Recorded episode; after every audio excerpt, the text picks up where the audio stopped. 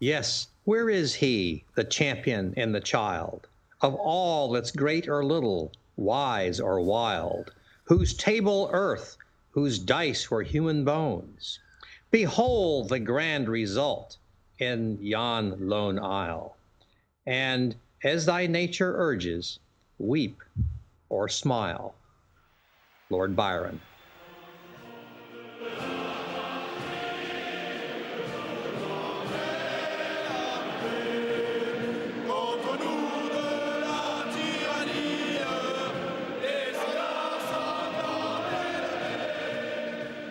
Welcome, la- welcome, ladies and gentlemen, to the Napoleon Bonaparte podcast, episode number 42. Welcome back, my esteemed colleague, the Honourable J. David Markham. How are the sales of the new book going, sir? Well, I really don't know how they're how they're going, uh, but uh, I'm I'm sure that if everybody listens to your kind comments from the last issue uh, or the last episode, I should say, and goes out to buy the book, that we'll do well. Uh, Amazon US has been a little slow, uh, apparently, to actually get the books, at least according to their website. Amazon UK has them, but I imagine they'll be available uh, fairly soon. Borders or Barnes and Noble, I forget which now, uh, apparently does have uh, copies and, and, and is selling them. I've got a review up on Amazon that I'd like to read uh, from Miles Keston, uh, who calls himself a typical male in Canada. Shout out to Miles if he's listening to the show. This isn't one of your uh, pseudonyms that you use to review your own books, though, is it, David? No, no, no. I've never done that. Says David Markham once again delivers outstanding scholarship in this work on the end of Napoleon's career. Most people consider Waterloo the end of the story. This book shows that it clearly wasn't, and that there is so much to tell about how and why Napoleon was incarcerated by the British. So much that reflects on the here and now. And again, he delivers a great page turner. I highly recommend this book for the general reader. There you go. That's that's a pretty good review. You got to be happy about that. Not related oh, I was, to this guy in any was, way. He's not on the payroll. No, no, no, no. I, there is. Trust me, there is no payroll. Uh, and and and no, I, I, I don't know this fellow at all. Uh, but you'd like to I now. was. I'm sorry. But you'd like to now because he's you know. Oh, of course I would. Yes. I mean, I'm I'm delighted to meet anyone who who who is interested in Napoleon, uh, has read any of my books, and if they happen to like the books uh, so much, the better. Uh, I mean, one of the things that's really good about my Napoleonic career is all of the people that I have met one way or the other. Now, some of them I've only met online, you know, uh, uh, Skype uh, comments or, or more likely emails. A few of them I've met in person. Uh, like you, for example, uh, Jim Bischoff in England, and any number of other folks uh, uh come to mind. And uh, those people become become good friends, and and even those who I only meet online, uh, I, I, grow to enjoy their their their quote unquote company and so on. Ken Richards, for example, in, in, in Australia, you know, we've we've talked on video Skype a couple of times and and and emailed a bunch, and that's been pretty much it. Uh, and yet you get to feel that you know them after a while. And and for those of you who would like to get to know Cameron and David, uh, we're going to be in Paris uh, in a couple of weeks, uh, and there's a chance for you to meet us there. Why don't you tell them about it, Cameron? Yeah, it's very exciting stuff. Um, we're, of course, going to Ajaccio in Corsica, Napoleon's birthplace, for the International Napoleonic Society's conference. And, and, and, and by the way, let me interrupt. Anyone who finds suddenly that they can be in Corsica uh, for for that week, uh, which is the, the, the week of the uh, seventh, I think. Uh, you're welcome to uh, to to come there, and, and there's no charge. Come and listen to the papers and, and meet uh, Cameron, myself, and a number of other major Napoleonic scholars from around the world. No no charge to come to the conference. No charge whatsoever. We'd be delighted to have you there and that's the 7th of July in Ajaccio in Corsica. So we're going to be at that, and then afterwards uh, on the 13th... 7th, 7th to the 11th. 7th to the 11th of July. And then uh, afterwards, David and I are going to go to Paris for a couple of days, and we're going to shoot some video podcasts. Uh, around Paris. We're going to go to La Malmaison. We're going to go to uh, the Les Invalides and the, the Military Museum and, and Musée de l'Armée. And we're going to go to a number of places and, and the, the Arc de Triomphe. And we're going to shoot some video podcasts of David and I talking about these places and their significance and a bit about Napoleon. And um, well, I'm also going to be recording uh, a number of all of the speakers, including myself and the Honourable Mr. Markham, at uh, the INS conference. And the plan is to put that out on a DVD pack for everybody. There'll be a, a, a small charge for the DVD pack. I'm not quite sure how much yet, but um, and hopefully that will be out you know, sort of late July, maybe early August. Uh, we'll get that out to you, and you'll be able to see us wandering around Corsica and wandering around Paris, uh, talking about Napoleon and visiting some of the sites. Should be uh, very exciting stuff. But anyway, getting back to Paris. So, what we're thinking of doing at this stage is on the th- evening of the 13th of July, organising uh, some drinks. Uh, and a place for everyone who's there. We've already got a couple of people uh, that have confirmed they're going to be there, and we're going to catch up with. And uh, for further details, uh, keep an eye on the Napoleon blog, the podcast blog, napoleon.thepodcastnetwork.com. And um, over the course of the next week or so, we'll confirm details of that. David's suggesting the Cafe de la Paix. Is that right, David? That's right. It's uh, one of the most famous places in, in Paris. It's right around the corner from the opera, very well located. Uh, the the good news is that it's it's really a neat place, whether you eat outside and or just have a drink outside, uh, and and watch the people go by, or go inside where the prices go up, but the elegance also goes up. Uh, however well it works out, uh, it's it's really you know one of those places you have to go uh, at least once. in your life, particularly if you're going to Paris, you need to see the Café de la Paix simply because it's there. So uh, yeah, that's going to be very exciting. And of course, the 14th is Bastille Day, and um, we think that Paris is going to be pretty crazy on Bastille Day, but uh, it, it, should be fun to be there. You said there's fireworks and a big celebration there. Their sort of Independence Day, I guess, to commemorate the storming of the Bastille. Well, they do it up well from everything I've been able to to see. Now, I've I've, I've avoided being in in in France actually, uh, or at least in Paris on on the 14 juillet, uh, the 14th of July, uh, at least in part because of the potential for crowds and so on. But this happens to be uh, when it, when we were available to be there, uh, and, and, frankly, it should be kind of fun. Uh, I think they do some fireworks and, or at least a sound and light show of some kind by the Arc de Triomphe. Uh, and and I'm sure they do major fireworks around the uh, Tour Eiffel, the Eiffel Tower. Uh, so I'm I'm looking forward to it. It should be a great time, and and I'm also looking forward to to your idea of of doing some uh, video podcasts at, at Les Invalides, where Napoleon is buried, and uh, the Musée de l'Armée, in particular, of course, the Napoleonic uh, rooms uh, there, uh, which have some absolutely spectacular uh, items. and of course, Napoleon's tomb itself. And we'll even go into the gift shop and see if they're selling uh, Napoleon pour les nuls, Napoleon for uh, dummies in, in French. Uh, you know, that, that that's always been sort of, you know, one of my little dreams in life is to discover that the, that the gift shop at Napoleon's tomb is selling my book. And uh, so let's let's hope that they that they have it, so you don't see my face fall when we walk in and see it's not there. I'm sure I'll I'll be able to take a couple of copies. I'll sneak them in and put them on the shelf while they're not looking. If they're not there, because I, I would hate for you to be let down. Well, uh, you realize, of course, that the, the, the, the, it's obvious that if there are if there's no copies there, it's because they've sold, sold, out, out sold the 25 out, that they had. Of course, of course. All right, so uh, let's get on with the show. Uh, now, the last time we uh, left Napoleon about a month ago in our uh, timeline. Uh, he had just been transferred from the Bellerophon to the Northumberland. And I've, I've got a nice little quote here that I'd like to open with. Um, this is again from uh, Napoleon Bonaparte, England's Prisoner by Frank uh, Giles. He An said, excellent book. Yeah, it's a, it's a nice little book. I picked it up secondhand somewhere um, some years ago. He says, uh, Maitland, watching the Northumberland recede, as the Bellerophon's ship company was also doing, said to his servant, What do people say of him? This is referring to Napoleon, of course.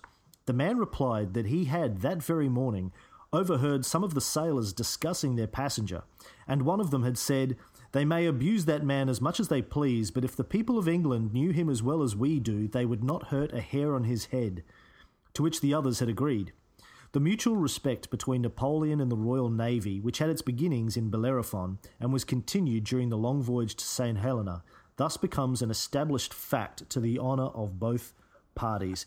Maitland closes this unprecedented chapter of dramatic events in words that admirably sum up the reactions towards Napoleon of that very small portion of the British people which had had personal experiences of and contact with the defeated Superman reactions founded partly on the image of a fallen idol, but also on natural humane feelings. He wrote, it may appear surprising that the possibility could exist of a British officer being prejudiced in favour of one who had caused so many calamities to his country, but t- to such an extent did he possess the power of pleasing that there are few people who could have sat at the same table with him for nearly a month, as I did, without feeling a sensation of pity, allied perhaps to regret, that a man possessed of so many fascinating qualities and who had held so high a situation in life should be reduced to the situation in which I saw him. Interesting, always to me, sir, that uh, the people who got to know Napoleon for brief periods of time uh, and had no, you know, political uh, motivation to speak well of him seem to do so. And he's we, we I think during the course of this show I, we've pulled out lots of those, lots of people who spoke admirably of this guy with the opportunity that they had to spend a bit of time with him. Well, there's no question about that, uh, Cameron. Uh, we have uh, made made that point before, and it, it's a point worth repeating. Uh, Napoleon was a fascinating person to get to know. Uh, he was a, he was a charmer. Uh, he he could, when he wanted to be, he could charm your socks off, and people who who had a chance to sit down and talk with him on a on a one to one basis or in, you know, a friendly manner of some kind, uh, including uh, British uh, visitors to the island of Elba when he was there in his first exile, including some who talked with him on on these various voyages that we've been discussing uh, and and uh, and and also people who saw him on Saint Helena. Uh, they all were likely. I always hate to say all, but most of them were were were, were enamored with him. And, and, and, and they recognized the, the humanity of this person. He, he, was not, in fact, the, the Corsican ogre. Uh, he was not the great thief of Europe. Uh, and even though, for political reasons, geopolitical reasons, uh, uh, they knew that their government and the French government uh, had been at odds, uh, they could recognize in Napoleon uh, someone with a great deal of humanity. It's also, I think, important to, to to to take note of a couple of other things. You know, first of all, for example, the the British people had a, a tendency to to believe, as did all of the Europeans of those days, that people at the top uh, should be treated with a certain amount of dignity and respect, whether they were defeated or not. Uh, it was a very hierarchical society, and, and, and Napoleon was a former emperor, emperor of the French, emperor of Elba. Uh, he was a former general. He was first consul. I think last time we talked about, you know, what the the uh, uh, the British were going to agree to call him, and they finally came up with general, which was a real insult. But to the average, you know, proverbial man on the street, he was an emperor who deserved to be treated uh, uh, with some respect. And it also, again, has to be pointed out, and I, I suspect I have done this already, that Great Britain had a tradition of treating deposed monarchs, uh, monarchs in hiding, monarchs forced to flee for their lives, like the, the Louis, for example, the, the Bourbon family, uh, treating these folks uh, with, with dignity and with respect, and indeed setting them up in some pretty nice digs. Uh, so it was perfectly acceptable to the average British citizen that Napoleon even though he had been an enemy of the British government when he was in power, just as, by the way, to various uh, degrees, uh, the the Bourbon kings had been the enemies of the British government. After all, relations between uh, uh, France and England didn't go south just because Napoleon came to power. There had been, uh, you know, controversy between them and, and competition between them uh, for hundreds of years. Uh, but nevertheless, it was perfectly acceptable and understanded, understandable, and indeed, I would argue, expected that once your enemy met on hard times, you would treat at least the monarch, in this case Napoleon, with the kind of respect uh, and generosity that a monarch would deserve. Uh, and Napoleon, of course, did that when he would defeat uh, uh the, the Austrians or defeat the Prussians or defeat the Russians. He, he didn't go in and demand uh, that they overthrow their monarch. You know, the Emperor of Austria uh, was, was not uh, deposed from his throne. Uh, he did end up actually giving up the the uh, one position he had in as the Holy Roman Emperor, which was you know sort of a, a sham anyway by then. Uh, but but there was no challenge to his right to remain in in in charge of his country. And had the people booted him out of office for some reason, uh, one has no difficulty at all imagining that Napoleon uh, would have welcomed him to Paris and set him up. Even not, you know, even before he married the guy's daughter. Obviously, once he's married into the family, that makes it even even different. Uh, but they, the the powers of Europe and the British in general, uh, did not treat Napoleon as well as they would have treated and did treat other monarchs, and they did not treat Napoleon as well as Napoleon treated them. Uh, and one can argue, you know, all night long over uh, was Great Britain generous to Napoleon or was Great Britain, you know, uh, uh, awful to Napoleon? And the truth, of course, is is somewhere in the middle. Awful would have been turning him back to Louis XVIII, or worse yet, probably turning him over to uh, the Prussians, Marshal Blucher, who would have shot him on sight uh, awful would have been throwing him into one of the British uh, hulks, which served as uh, uh, prisons, which by today's standards would nowhere near meet the Geneva Accords or or any other uh, symbol of, of, decency and humanity, but, but for the time were were acceptable. So of course Napoleon could have been treated worse, but he also could have been treated a heck of a lot better and should have been treated a heck of a lot better. I mean, there was really no reason for Napoleon to be sent to such a remote location. And even, and we'll talk about this a little bit later, even if you believe that sending him to this remote location was the right thing to do, he could have been treated better while he was there on location then they chose to treat him. And, and I'll I'll talk about this in, in, in some detail uh, sometime in the next five or six uh, episodes. I've got some interesting quotes uh, from uh, some of Napoleon's British admirers. Uh, somebody I think I mentioned in perhaps the last episode was uh, Lord Holland, aka Henry Richard Fox, the third Baron Holland. Right. He, he, and his wife were big fans of Napoleon's, although Apparently, Lord Holland was, after Napoleon became emperor, became fairly suspicious still, though he thought that if it was a choice between Napoleon and the Bourbons, that Napoleon was the better choice. That's and, right. And um, he writes uh, here to say that. Uh, you know, he, he was fighting for a better treatment of Napoleon during uh, the the exile, and there was a I think we've mentioned this before. There was a, a, group of British supporters who were trying to ensure that Napoleon was uh, treated uh, less harshly, but uh, they didn't have enough of a voice, obviously, to change things.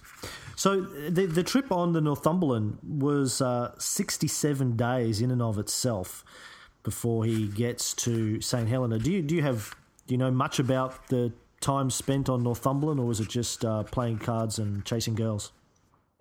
well, I don't think pretty there much, are a lot pretty of girls. much, pretty much like my time in Corsica is going to be. I have to say. Well, I'm I'm sure it will be, and and and I would join you in in in that pursuit. I'm I'm sure, although I think that that my wife will have a different idea as to just how much of that should go on. I, she uh, she will be the girl you'll be chasing around, of course. Well, absolutely. At any rate, uh, the, the the the trip was, you know, there's not a whole lot you can say about the trip. Uh, it was uh, long. Any any ship journey of that length is going to be tedious. Uh, he spends most of his time. Napoleon spends most of his time uh, with the the officers uh, uh, of the artillery company that that was on the voyage. Uh, and and and and also the officers of the crew in part because of the fact that, and I'm going to talk about at least some of the major parts of the entourage here in a minute, but there's uh, a lot of bickering between the members of the entourage, sometimes within the same family. Sometimes between each other. I mean, it's a it's a court in miniature, and there's a lot of bickering and dispute as to who should have what honors, et cetera, et cetera. And frankly, Napoleon gets kind of sick of it. He's he's picked these people uh, sometimes because he really wants them there, sometimes because uh, uh, you know he's uh, been sort of pressured into it. Uh, but they, they, these these people do not always get along, although they all do continue to play at at, at having an imperial court. And Napoleon, you can just see him rolling his eyes, thinking, people you know, we're going off to this island. We don't know what it's going to be like. Uh, you know, give it a rest. And so he plays cards. Uh, he hangs out with the with the various officers. Uh, one of the people uh, that I find fascinating that he met was a was a young uh, Irish uh, doctor uh, in, in the British military attached to this company named James Verling, uh, who, who spoke uh, uh some French. And uh, uh, he had a chance to talk with him a lot and, and developed a, a very good relationship with him. And, and, and that's important for one aspect later on in his time on St. Helena, and also the fact that, that one of my uh, books is uh, Napoleon and Dr. Verling on, on St. Helena. That's, that's a fascinating story. He plays a lot of uh, 21, a 21, a, a card game. Uh, as he had for you know most of his adult life, he he cheated at cards, uh, but but he did so uh, knowing that everybody else was aware that he did, and he always gave the money back. I mean, it was it was like just see what I can get away with. Uh, but but I'm not gonna, you know, no one's gonna suffer for it. It's just sort of the way he played the game, and everybody understood it. Uh, uh, he didn't always cheat, but but if he did, uh, he would he would never keep the uh, keep the winnings.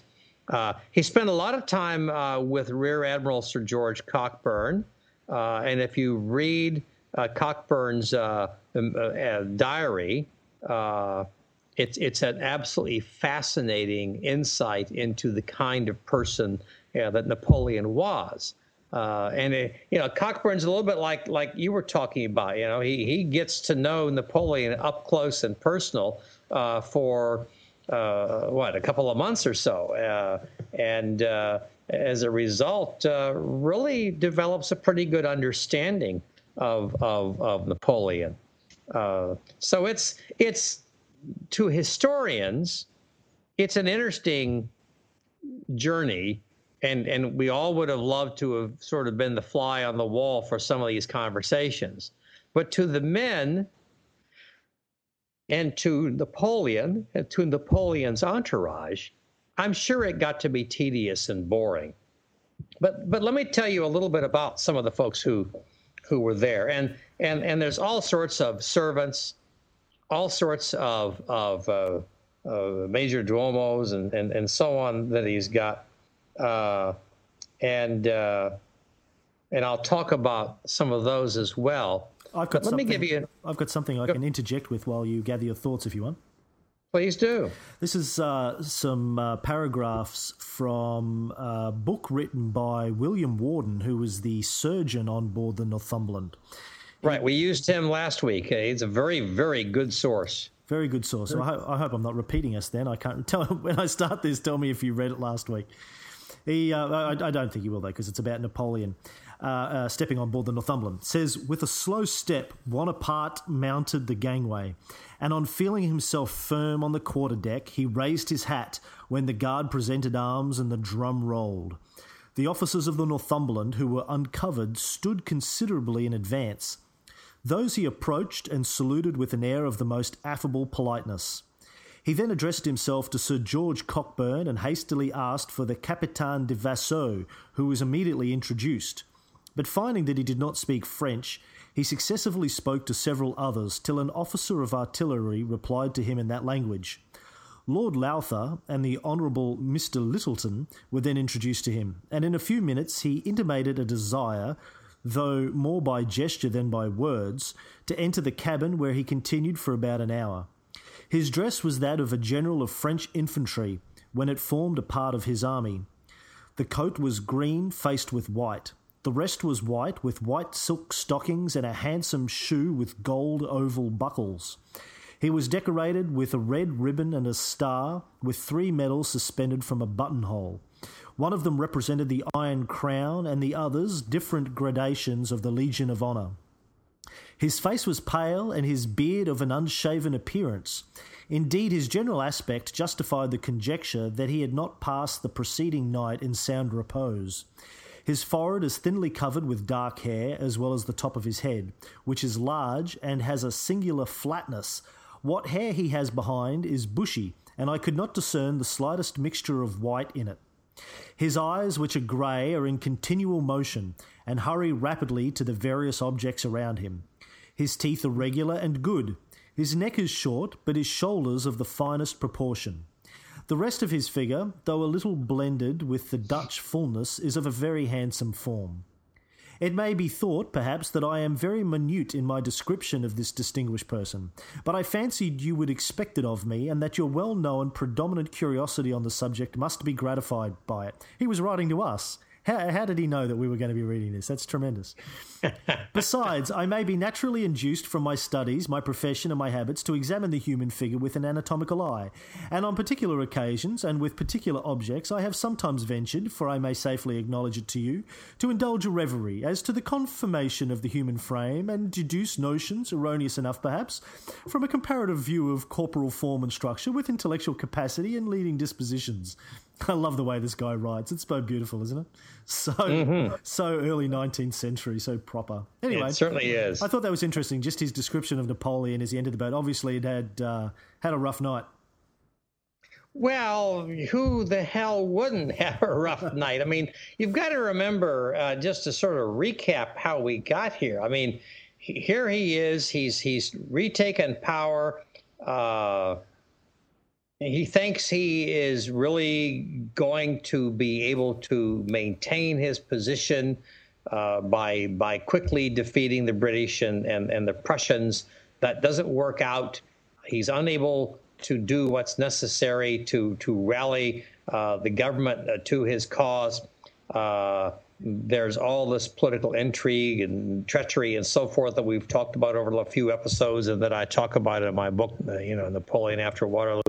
Uh, and, you know, finally, instead of going to America, instead of retiring gracefully in the new world, instead of being allowed to retire gracefully, you know, 100 kilometers or so outside of uh, London, uh, he's being sent to uh, what he knows to be a small island, a very long way away from anywhere. Pardon my yawn here. and he's not quite sure what kind of fate he's going to have there. I mean, he's obviously pretty sure at this point he's not going to be shot or thrown into a prison. So the, that's the good news.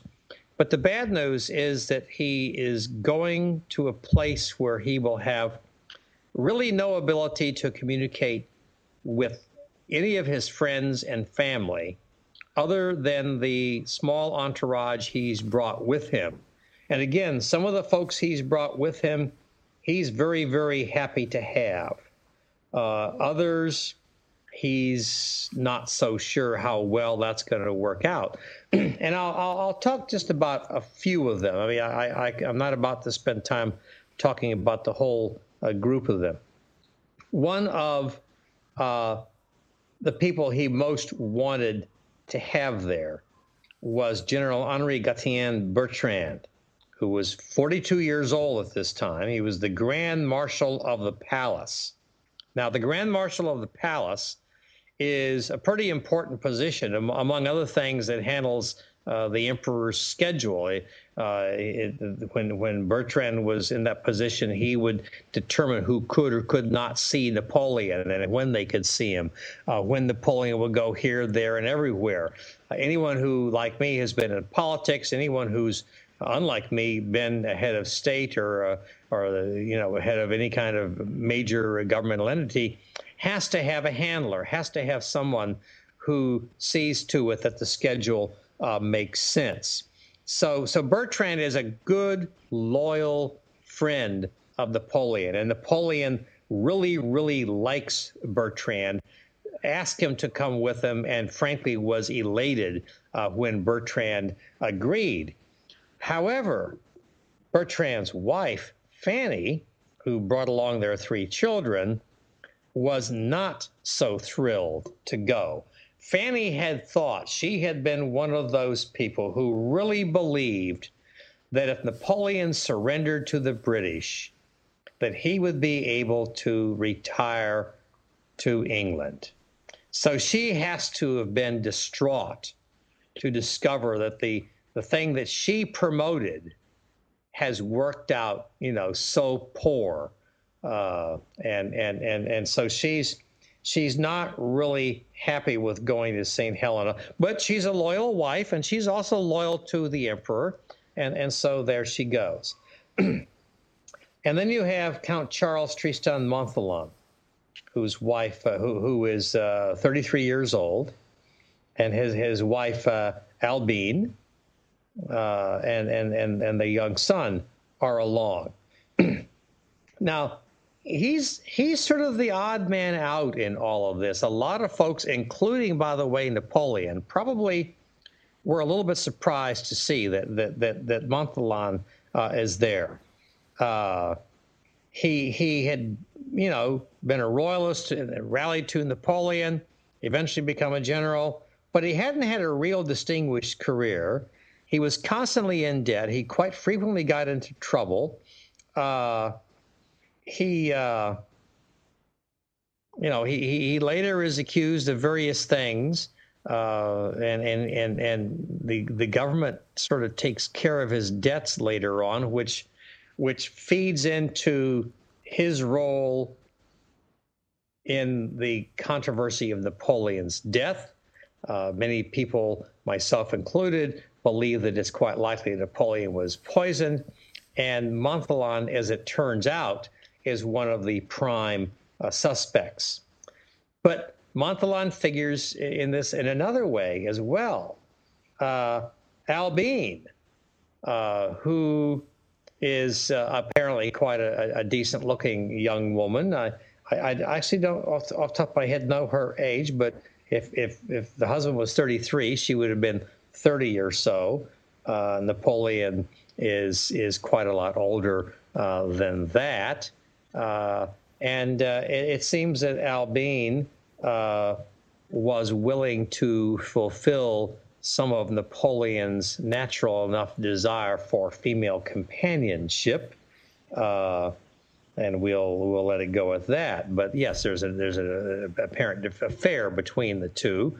Apparently, Montholon himself, uh, Charles Tristan Montholon, is, is aware of it.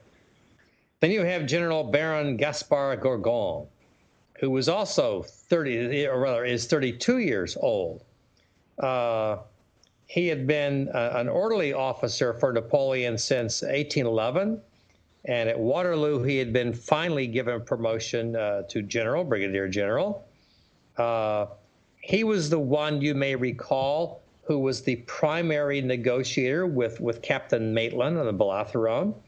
Uh, and of course, those of you who have, have, read a lot of Napoleonic history know that Gourgaud's uh, uh, memoirs are extremely important to the understanding, particularly of Napoleon on St. Helena. And in my my most recent book, I, I, I use his memoirs a fair amount. I use Montholon's memoirs some, but you have to be a little careful with Montholon's memoirs. They're they're a little uh, uh, questionable. Uh, Bertrand's uh, material is fine. And then you have the Marquis Emmanuel Auguste uh, uh, de las Cases. A lot of po- folks pronounce it Las Casas, but in French it would be La Case.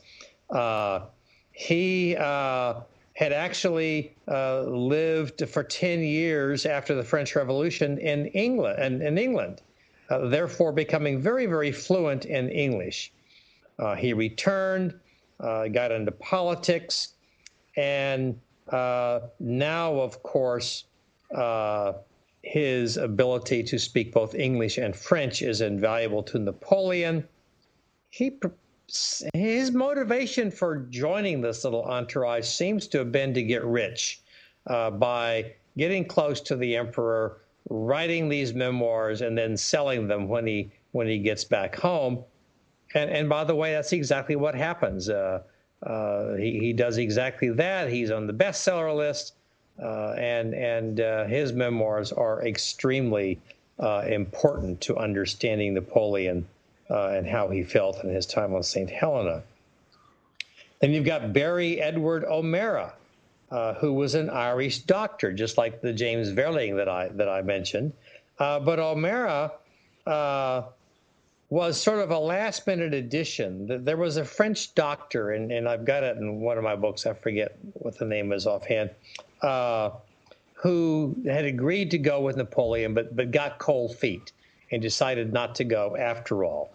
Well, if there's anything the British wanted to make sure, that would have been that Napoleon had good medical care. The last thing the British wanted was for Napoleon to be seen uh, as having been ill treated, particularly when it comes to the question of medical care. They really didn't think they would be seen necessarily as ill treating Napoleon by putting him in exile in this beautiful garden spot, you know, in South Atlantic. Uh, and I say that obviously with irony and, and, and sarcasm. Uh, but they certainly did, to their credit, want him to have good medical care. And so uh, O'Meara uh, uh, actually had met Napoleon, and, and Napoleon uh, requested uh, that O'Meara, and of course, the from the British standpoint, here they have one of the people who will be closest to Napoleon, namely his doctor, uh, you know, one of theirs, a British officer. So they were very, very pleased. as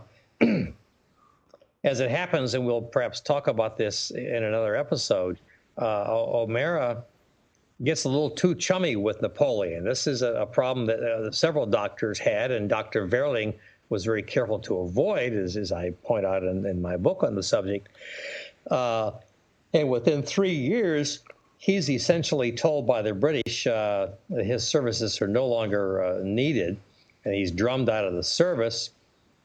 However, his memoirs are very sympathetic toward Napoleon, and as they become bestsellers, Napoleon uh, definitely, uh, you know, the legend of Napoleon is based, at least in some significant measure, on Barry O'Meara's uh, uh, memoirs of, of the time there. And then you get a few uh, other people. Louis Joseph Marchand, who serves as the maître d'hôtel, or basically the butler. He is the first valet. Uh, he is one of Napoleon's most loyal friends and subjects. He's been with Napoleon for a long time. Uh, his memoirs, which were published after his death and were translated and produced by Proctor Patterson Jones, a dear friend of mine now deceased a number of years ago. His memoirs, again, which I use a lot in, in, in, in, in all of my books on this period, are invaluable. Uh, they they show Napoleon truly up close and personal in a way that only his first valet uh, could could see him. No one is closer to Napoleon in his day-to-day living, uh, seeing what he's like when he dresses, seeing him alone, uh, seeing him in ways that that some of the more you know high-ranking folks would never have an opportunity. So if you want to read, it's a very thick book, but it's very, very good. Uh, you know, Marchand's uh, memoirs. Uh, I highly, highly recommend it. Uh, you get Cipriani Franceschi, who is the the uh, actually he. I'm sorry, he's the maitre d'hotel. I misspoke. Uh, Marchand is the first valet. He's he's the, the, the, the top servant, if you will the Maitre de Hotel or the or the Majordomo, as he's often also called, uh, is is extremely important. Uh, there's some stuff that he wrote, but he he was a Corsican, and he was Napoleon's sort of spy, if you will. He would go into town to buy things and keep his ear to the ground. Uh, he was the one that Napoleon depended on for advice as to as to what he should do and who he could trust and what's going on out there. What are people saying? Am I in danger? Etc. Etc. Uh, he dies mysteriously, is supposedly buried. Napoleon says, "No, no, I want an inquest. I, I want an autopsy." So they dig up the grave, and he's not there. So there's there's some significant controversy over the death of uh, Cipriani, as he's known. Uh, he's always known as Cipriani, his first name. Those people who have looked into uh, the, the, the the murder of Napoleon, how Napoleon died, uh, are are very very suspicious of the death of Cipriani, because Cipriani was the one person who really uh, could have figured out what was going on if there was, in fact, a plot to uh, kill Napoleon by poison. And then you have the second valet, uh, Louis Etienne Saint Denis, who was generally known in history as Ali. Uh, uh, his memoirs are also extremely uh, important to understanding Napoleon, and particularly this time on St. Helena and and and and I've used them quite a bit as well. Uh, there's a there's a staff of, of eight additional people, you know, and and and actually there may be some more, but I'm, I will not go into those. But those are the the main players in Napoleon's uh, entourage, and uh, they're the ones who are who are going to form the core of his uh, court on St. Helena. Very interesting. And you have to. I mean, it's it's hard for me to put myself in the shoes of those people and to try and get in their heads thinking what they imagined they were going to and why they were going. Uh, do you think any of them, uh, including Napoleon, held out any hope that he would uh, escape or be released or come back from St. Helena in any way? Was there any hope being held in their hearts for that, or did they all were they all resigned to the fact that this was it? Oh, I think there's no question at all that that many of them thought that this would eventually end. Uh, that once true peace uh, was established between England and France, uh, that you know, like prisoners of war always are, that, that he would be allowed to uh, to leave. Uh, that that after a few years, when when the political situation of Europe was such uh, that it was pretty clear Napoleon was not going to to be able to to make, from their point of view, any more mischief. Uh, that he would be able to go.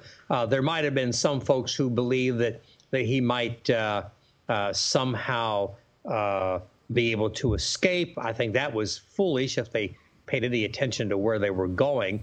There's not a prayer in the world that Napoleon could escape. And, and that, by the way, is a major uh, complaint that I have uh, relating to how he was treated once he was there. Uh, because given that he couldn't escape, there was no need for him to have the, some of the restrictions that he eventually had. Uh, but the, uh, you know, I don't think any of them really thought that it would end the way it did. Ironically, they might have thought that they would have been there for about that same amount of time, which was about six years. But they probably figured it would be because Napoleon was released, not because they thought Napoleon would have died, because, of course, Napoleon died very young. Indeed. Uh, now, I've got some uh, more quotes from people who were with Napoleon on the Northumberland that I might read, if I may. Oh, good. Uh, this is uh, from a Boston newspaper, the Columbian Sentinel, dated Saturday, November 11th, 1815. It says Report of Napoleon on the Northumberland. The following are extracts of a letter from a gentleman of information on the island of Madeira to his friend in this city and may be relied on. Madeira, September 14th. On the 24th of August, we had the pleasure to see the British squadron having the destroyer of mankind on board, coming into the bay, and the Northumberland making signals. About 10, the Admiral's secretary, Mr. Glover, and officers landed, and I was introduced to Mr. G at the house of Messrs. MTW and Co., on whom orders for wine were drawn. From Mr. Glover, who dined every day with Buonaparte, I have collected a number of small anecdotes in addition to others already known. He complained of the Prince Regent for sending him to St. Helena, and said the King would have treated him more liberally. He confessed the Duke of Wellington's talents were equal to his own, and that he was more fortunate. He attributed the loss of the severe Battle of Waterloo to the treachery of Ney and the mistaken confidence he had placed in the French Jacobin party. He pronounced the Emperor Alexander a deceitful man and said he offered him the hand of a Russian princess. The Emperor of Austria he calls a weak man, and the King of Prussia no better. The King of Spain he pronounces a fool. Admiral Cockburn asked him if the American government did not apply to him, previous to the war, for a part of the French navy. No, monsieur, but if they had, I would have given them plenty of ships, provided they sent men, said Napoleon. He spoke sometimes very disrespectfully of the American government. He is excessively fond of card playing, and scarcely an evening passes but he plays 21, 21, 21. One evening he won 160 Napoleons d'Or from the Admiral, and as it was on his birthday, he was much elated. His suite addresses him as Emperor, the English as a General. He breakfasts at 11, dines with the Admiral at 6, eats heartily, and drinks moderately. On the Sunday before he arrived here, he joined the officers of the ship in all the forms of the Episcopal Church. As soon as the service was over, Admiral Cockburn asked what religion he professed. All, said Napoleon, for I find it to be the best policy. he seldom speaks of his wife and child. He is cheerful and sometimes pleasant, supports his fall with unalterable firmness, and joins in conversation with anybody. He delights to converse on his campaigns and military subjects. I ought, he frequently exclaims, to have died at Moscow, for there my glory ended. He speaks no English, but has everything translated to him. Uh, which I thought that was interesting. And then it goes on to say, I've got another one here. This is um, extracts from letters of an officer of the Marines on the HMS Northumberland, dated August 5th, 1815 which had been sent to uh, Ms. Frances Williams Wynn. This is based on her uh, diaries. This chap writes It is my guard, and I have to sit in the antechamber of Napoleon to prevent communication between him and the ship's company, and also to be a check on his own domestics. It is now one, and I must keep awake to six.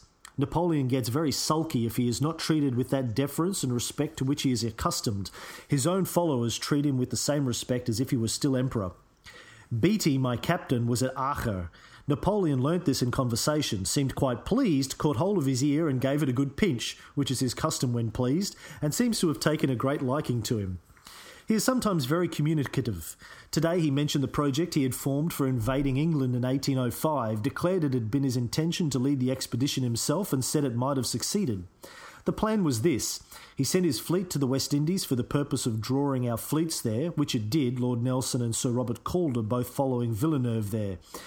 He was to return immediately to the Channel, and Napoleon said he calculated that Villeneuve would be in the Channel at least a fortnight before our fleets could get back. His army was embarked 200,000, he says, but the plan was disconcerted by Villeneuve's going to Cadiz instead of coming to the Channel. His words were, he might as well have been in the East Indies as at Cadiz. And he then declared that if Villeneuve had obeyed his orders, he should certainly have invaded England, the result be what it might.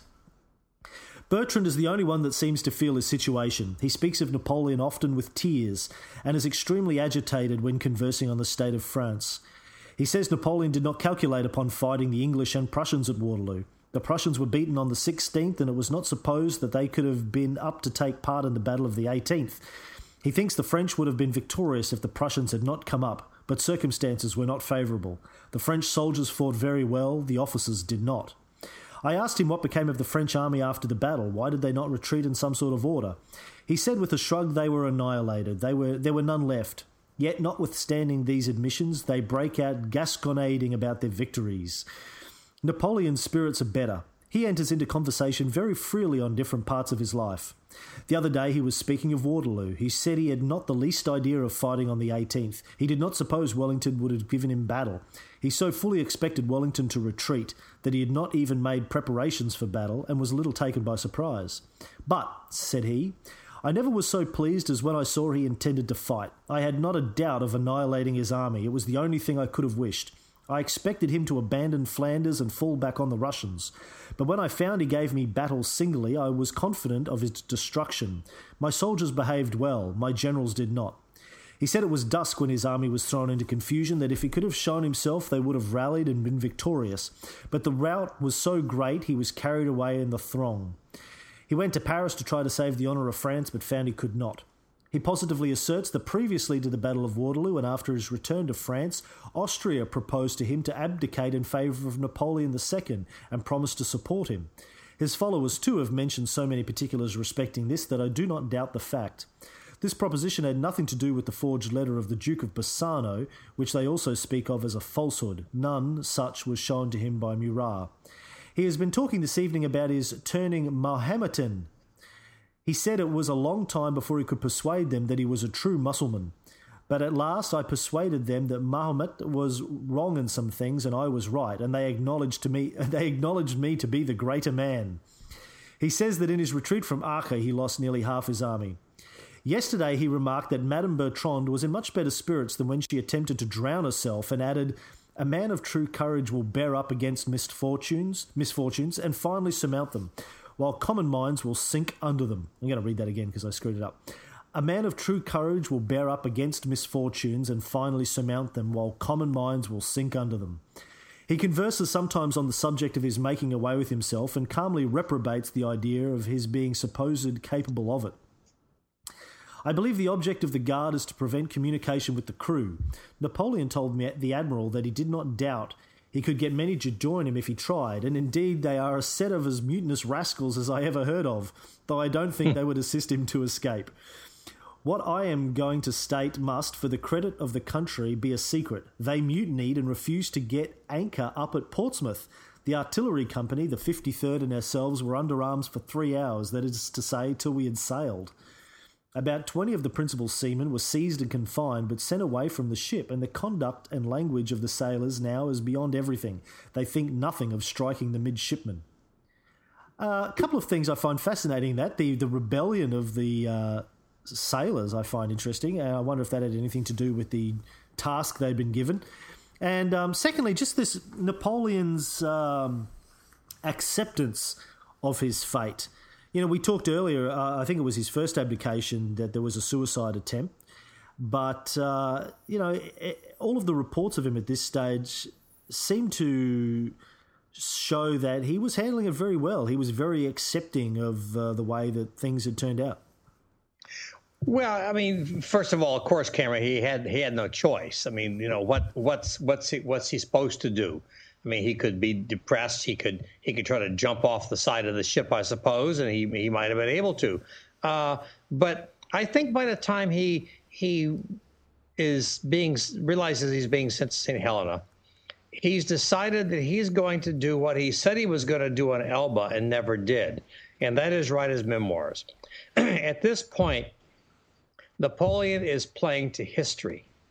He's playing for the sympathy of history and and he's going to get it.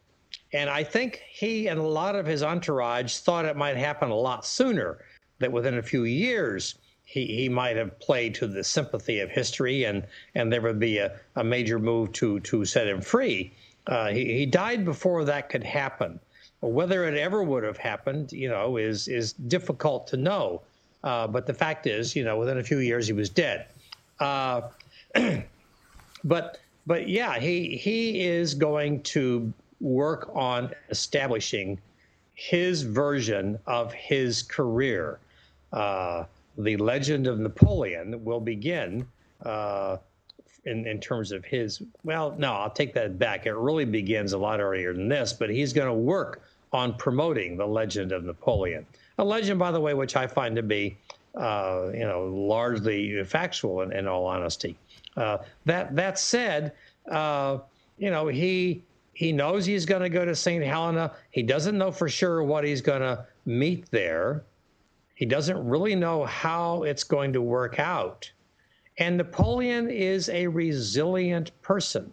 He's able to roll with the punches. He's able to accept, to a very large extent, things that have happened. And if you look at his whole career, as we have for the last two and a half years or so, he's had a huge number of ups, a number of downs. Uh, his career has taken him to places he could never have imagined. It's a, it's a little bit like my career in a sense, but I, I, I, and please, I do not mean that any way that I am like Napoleon. You know, he's he's far ahead of me, but you know, in my career, I've managed to do things that I never ever years ago would have imagined possible. You know, it never would have occurred to me that I'd be talking to, you know, 30 or 40,000 people on a podcast or that I would have, you know, seven or eight books out or this, that, and the other thing. It just, I couldn't have imagined it. Napoleon could not ever have imagined in his earlier life how it would end up. And then when he was emperor, he couldn't have possibly imagined how it would end up uh, you know, life life comes at you fast that way, as as one of the commercials on American television uh, likes to say. Uh, and Napoleon was one of those people who could really, as I said a while ago, roll with the punches and try to make the best of whatever situation he had. But underlying that, I believe, was a feeling on the part of him and of his, most at least, of his entourage, uh, that this would not be a permanent deal. Or, I suppose, at worst, if it were a permanent deal, it would be a very pleasant retirement on an, on an island where he could write his memoirs and get to know people and travel around and you know go into the to, to Jamestown and and and so on. Uh, it did not work out that way. So as I was uh, saying earlier, uh, Napoleon arrives St. Helena on the 15th of October, and he, he spends his first night in the town of Jamestown, which is actually the only town on the island. Uh, the island, by the way, is is tiny. You know, it's 10 miles long, and at its widest point, it's uh, it's six and a half uh, miles wide. Uh, something around the size 85 square miles or so. Uh, it's about 1,100 miles from South Africa. It's about 700 miles from the island of Ascension. And of course, most importantly, it's 4,400 miles uh, from England. I mean, it, it took weeks to to uh, to get there from England. Uh, the you could see a ship arriving 60 miles away. You know, three sides of the island were cliffs. The harbor was well defended. Uh, no one could sneak up, and this was the era before submarines, of course. So no one, no one's going to sneak up. Uh, you've got a large military uh, garrison. Uh, more comes, of course, on Napoleon's ship. It's uh, there's no way that anyone could escape that island. There's about 1,400 soldiers on the island, and as I say, the the only place that anyone could could you know come into was was the, the main harbor, and in any event, no ship could be unseen uh, as far away as 60 miles. So there's not a prayer that Napoleon was going to escape. There's not a prayer that someone was going to come and rescue him. There was talk of that. There was a, a brief plot in America to to to have uh, a, a, privateer come and and and and you know sneak him off the island, but but nothing ever came of that. And, and frankly, I think it was all a pipe dream. Uh, this was a uh, a trading island. It was actually controlled by the East India uh, Company, uh, and and it was a, a, major you know port of call to to the uh, uh, the, the, ships that, that were under the control of the East India Company. And uh, so most of the people there, and this is kind of important for at least one episode of Napoleon's time there, were involved in trade. And, you know, it's, it's a situation where Napoleon could very easily have been said, listen, you know, or been told, you know, take, take, live wherever you want to, go wherever you want to. You can't get off the island, but while you're on the island, you're you're free to roam. And it sort of started out a little bit like that, uh, but it, it didn't end up that way. And we start off sort of poorly when they determine where Napoleon's going to live. There were a number of places that he could have been given. Uh, he ends up living in a place called Longwood House, which was in a very, very poor part of the island. No protection from the sun or the bitter winds that came across this big plateau there. Uh, it was in very ill repair. There were rats and so forth.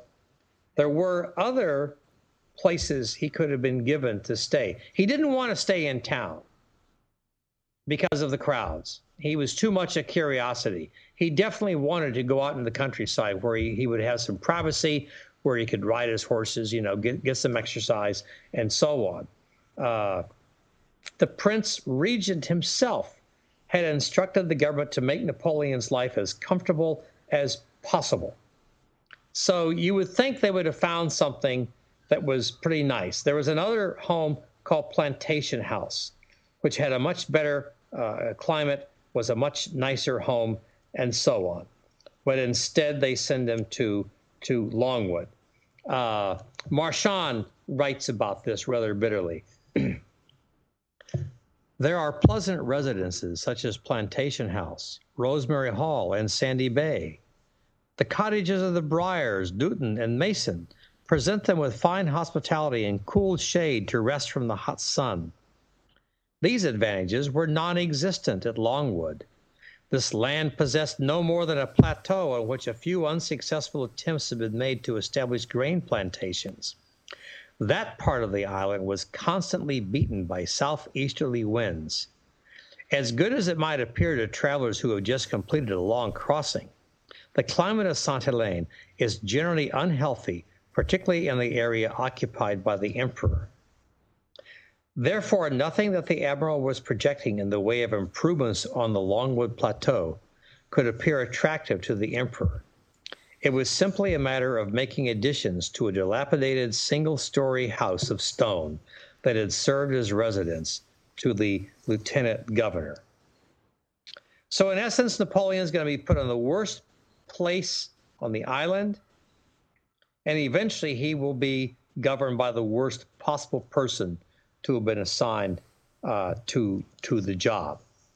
And yes, he was a prisoner, and and and and yes, he he should expect some kinds of restrictions, uh, but but no, uh, he he could have and should have been treated better. Ironically, though, in spite of all that I said, the first few weeks of his time on St. Helena are really pretty good he he had been told he would stay in Jamestown. He had been given, you know, what apparently was a fairly nice uh, uh, set of rooms. Uh, I've, I've not been to, to St. Helena. I've not seen these rooms, so I can't speak from from first uh, hand account. Uh, but he didn't like staying at Jamestown. He was anxious to leave. He rode out with his entourage one day to look at Longwood. Was not happy with it, of course. And on his way back, he stopped at the William Balcombe family home a home with the name of the Briars. He, he visited with William Balcombe. Balcombe was a, a, uh, a, a trader, and uh, uh, that's T R A D E R, trader, not traitor, and, and uh, was quite taken with him and his family, uh, finding them to be very pleasant. Balcombe had a 14 year old daughter named Betsy uh, he himself was superintendent of public sales, of course, for the East India Company, and then he was also partner in a firm that that provided material to ships that would come in. So ships would come in on official business. He was involved in that, but he also was involved in getting them the kind of things that they would want uh, after they put into port. And he made a lot of money and lived quite well. And in, in one of the uh, uh, books that I'm involved with, uh, uh, To Befriend an Emperor, Betsy, Betsy Balcombe's memoirs, uh, uh, I, I, talk a bit more about about Balcombe. and I also talk a bit more about Balcombe in, in, in the Dr. Verling book. At, at, any rate, Balcombe is honored to meet Napoleon and immediately uh, offers him the use of his home. He is prepared to leave his home and turn it over to Napoleon. Well, Napoleon is is having nothing of that. He he, doesn't want to to uh, put Napoleon to, to put uh, Balcombe uh, out, uh, but he does like the Balcombes. Uh, he's delighted to meet this 14 year old young young young lady, and they take to each other instantly. He is the kindly uncle, and I I want to make very clear. I, I realize that there are some folks who think, well, maybe there was something going on there. No, zero, zip. In my opinion, there was nothing going on between them other than he was a kindly uncle and enjoyed the company of this of this young lady, this young girl, uh, and and they they would play silly games that young girls, you know, like like to play. Uh, so uh, Napoleon does agree to to uh, live in in a different building uh, on on on the property, uh, and uh, it's really kind of a pavilion. Uh, some engineers come over and and they make some additions to it. They also build him uh, a, a, a, basically a big tent kind of thing out on the grounds for his dining hall and and a study. And for, for a couple of months or so, Napoleon lives a fairly nice life.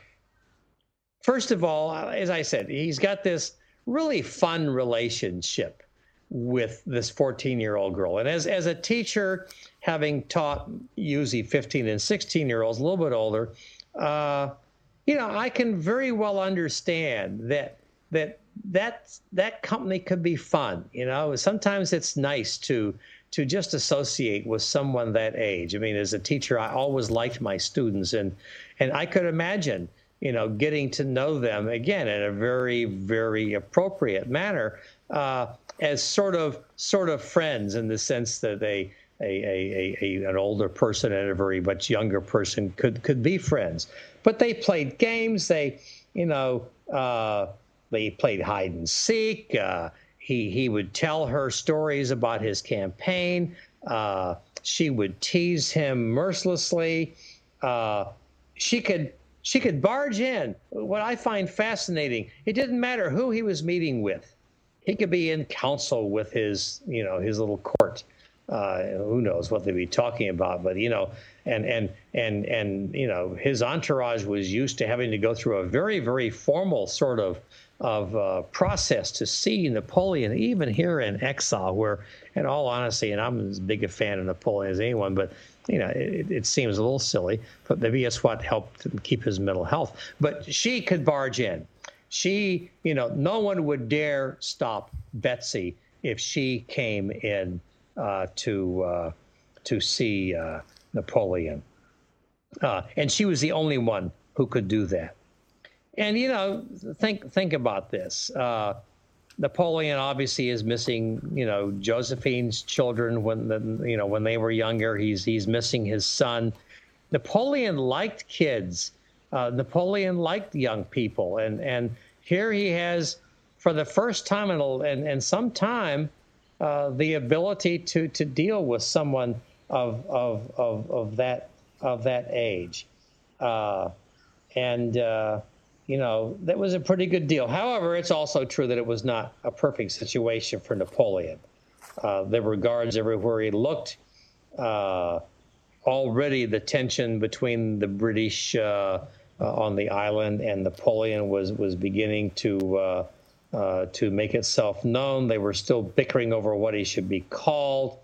and Napoleon, I mean, Napoleon has to take some blame too he could have socialized more with the British on the island. He could have gone into town. He could have gone to balls and stuff. But he began to sort of draw the line. If you will call me emperor, which is what I am, then I will deal with you. If you will not call me emperor, then I will not. And none of the official British society was going to call him emperor because they were essentially told uh, not to. Uh, and a lot of people, including me, think uh, maybe this is a little petty. Napoleon staff certainly socialized with the, the, the local people.